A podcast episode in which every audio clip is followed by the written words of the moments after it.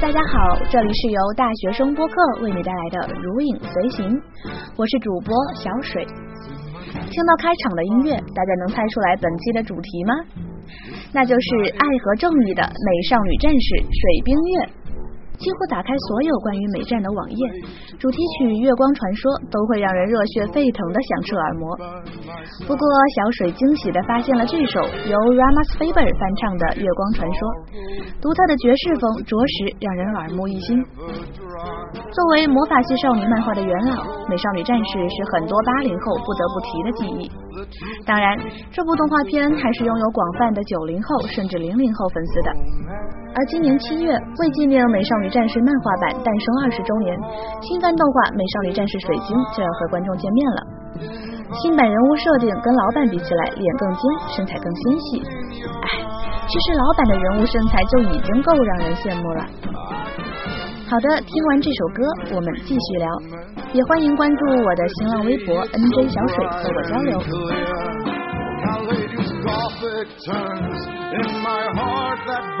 Will show the way through the darkest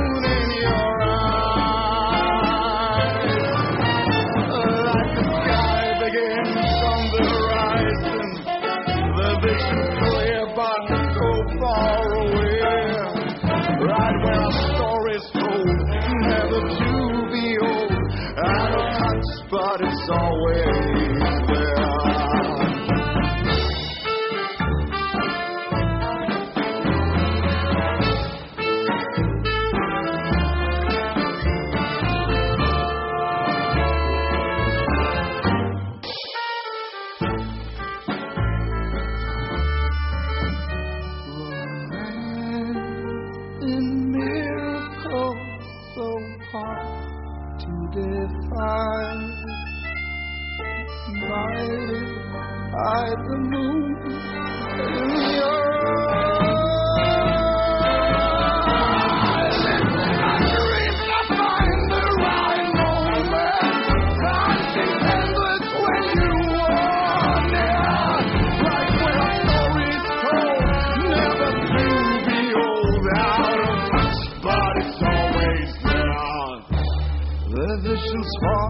it's always clear. It is the miracles that we are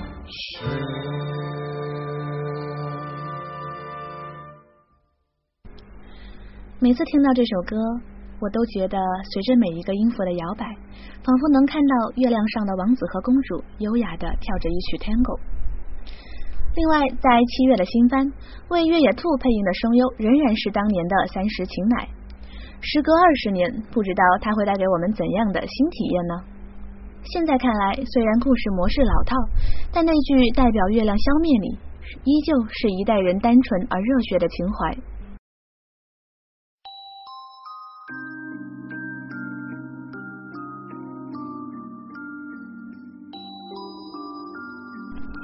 故事讲述的是一个叫做越野兔的迷糊女高中生。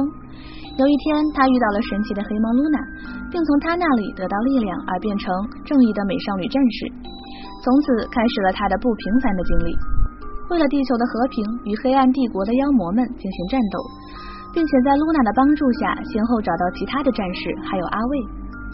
在战斗中，他们不断的成长，还得知了小兔竟然是他们一直寻找的月亮公主。最后，所有的战士献出了宝贵的生命。与妖魔们同归于尽，转世重生的他们互相不再认识。这只是第一部动画的剧情。电视动画分为五部，每个系列的动画与漫画同时推出，其风靡的程度让它被翻译成了很多语言，在世界各国播放，并陆续推出剧场版、真人版，同时也衍生出多种周边玩具以及电子游戏，为数超过五千款。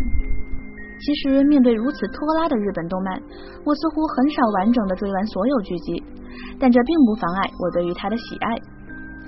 印象很深的是水冰月与黑暗帝国女王的对话：“为什么？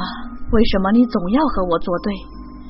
你总梦想着未来是美好的，可你总有一天会明白，这个世界充满了丑陋与肮脏。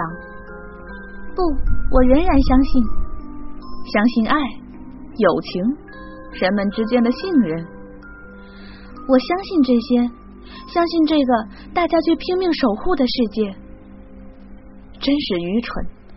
这个腐败透顶的世界上，根本没有什么是值得相信的。我想，动漫对于我们，不仅是情节，还有能透过我们内心的东西。随着年龄的增长，世界的阴暗面残忍的剥落在眼前。我是不是已经开始明白那个女王的话？年少的我们总是梦想着未来的美好，相信承诺，相信付出与回报，相信爱，相信友情与彼此。然后，我们在不断的跌倒与受挫中犹豫，忍不住低头问自己：我是不是真的很愚蠢？这个世界上没有什么值得相信。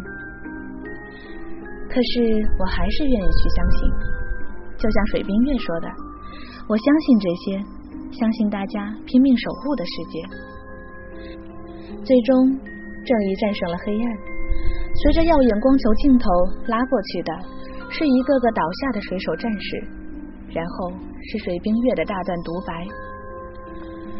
微风吹拂着镶着白色花边的窗帘，闹钟依旧在七点整响起。你再睡就迟到了，妈妈又向我喊。我迷迷糊糊的喊：“再让我睡三分钟嘛。”跟往常一样，我又迟到了。老师叫我去走廊罚站，考试又不及格。放学回家的路上，和同学一起吃煎饼，看着商店橱窗里的宴会服发呆。就是这些小事，让我觉得很开心。我想回到这种平凡的生活中去，我想回去。对，每天在我们身上发生的这些小事，琐碎而平凡，却让我们感到开心，感到安稳。记得在大二期末考试结束之后，疲惫不堪，本想早些休息，却突然萌生了要重温这部动画的念头，于是搜索视频，独坐到了凌晨。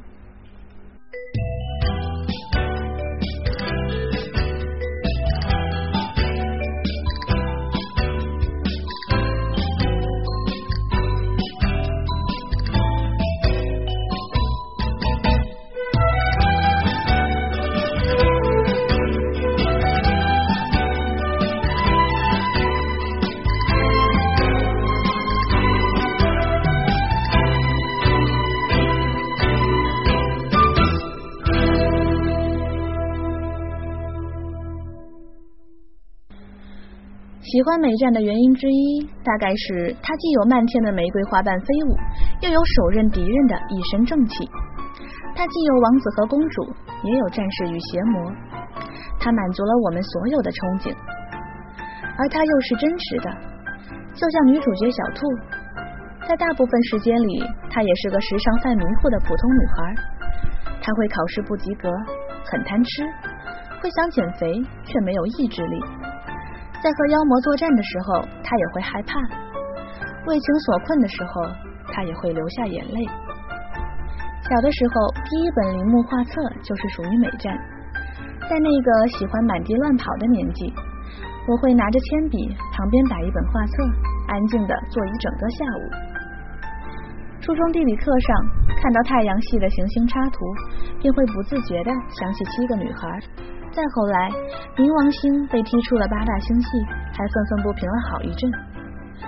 其实还没有结束地理课的时候，就已经把八大行星的名字背得烂熟。不过顺便在这里科普一下冥王星被排除在八大星系之外的原因：一是由于他发现的过程是基于一个错误的理论，二是由于当初它的质量被估算错了，误将其入到了大行星的行列。如今它被划分为了矮行星。小水突然在想，有多少人是看过美战之后，在中二的道路上越走越远的？你或许会在挤不上地铁的时候不屑的哼一声：“你们这些不讲秩序的地球人，我可是有特殊使命的人，只是我得隐藏身份。”你或许会在夜晚遇见一只猫，和它闪着光的黄色眸子对视一会儿，然后心领神会的笑笑。虽然你知道他并不是来找你的那只露娜，又或许在你疲惫不堪的时候，你抬头望着那轮安静的月亮，闭上眼睛，仿佛能量正在回到你的身体，而夜里服假面感应到了你，穿过人潮向你走来。我记得自己某一个暖冬，在草地上晒太阳的时候，发现阳光在指甲盖上跳跃出了闪闪发光的模样。突然就想起了小兔变身的场景，这个华丽丽的画面简直就是烙印在了我的脑海中。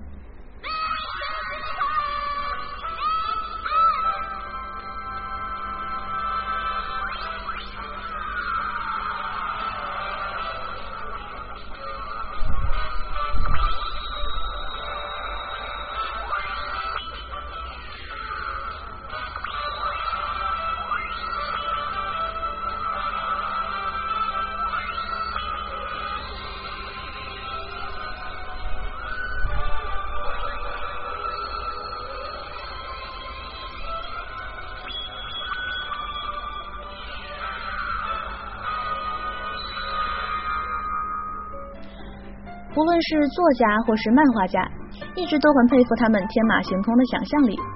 而《美少女战士》的原作者五内直子，毕业于庆应义塾大学药学系，可以说是女神级的人物。人们都说直子笔下的女主角外形都是以她自己为原型的，一头长发，性格温柔，头脑聪明，衣服搭配就是轻飘飘的连衣裙配纤细的高跟鞋。说到头脑聪明嘛。越野兔倒是一点儿也没有，不过水星水野亚美倒是很符合这个特点。侄子从小就很喜欢漫画，一次刚进小学时得了一次感冒，家人为了安慰他，买了漫画杂志送给他。后来阅读漫画上了瘾，就开始自导自演的假装生病，以为这样就能够得到很多的漫画书。之后从初中到高中，每本少女漫画他都会买，一个月大约要买二十多本。能在自己喜欢的事情上闯出一片天地，真是很幸运。不过，这不仅需要天赋，更需要坚持。侄子做到了。同时期的另外两名著名漫画家井上雄彦和富坚义博都是侄子的追求者。前者是《灌篮高手》的作者，后者则是《悠游白书》猎人的作者。有人调侃说。长发飘飘、穿法国洋装的 Maria，没有像漫画里嫁给了适合照料蔷薇园、弹钢琴的气质美男子，而是嫁给了万年脱稿王。没错，五内直子选择了富坚义博。直子婚前是个时髦独立的女强人，她的座右铭是：如果女人不强，就不能保护心爱的男人。而在婚后，她帮猎人上色、打扫房间，乐于免费当助手。而他自己的作品却越来越少。另一边呢，未能抱得美人归的井上雄彦，大概只能含蓄的在漫画里表达对女神的倾慕。在《灌篮高手》的漫画稿里，球场看台上多次出现了小兔的身影。比起直接在朋友聚会上搭讪，并且给名片的富坚义博，怎么都觉得这个才比较浪漫呢。说到这里，突然想起来写稿子的时候想到的一个话题。论爱是应该简单粗暴，还是百转千回？这个话题本来是要说可以称为是少女杀手的夜里服假面的，现在就留给大家讨论吧。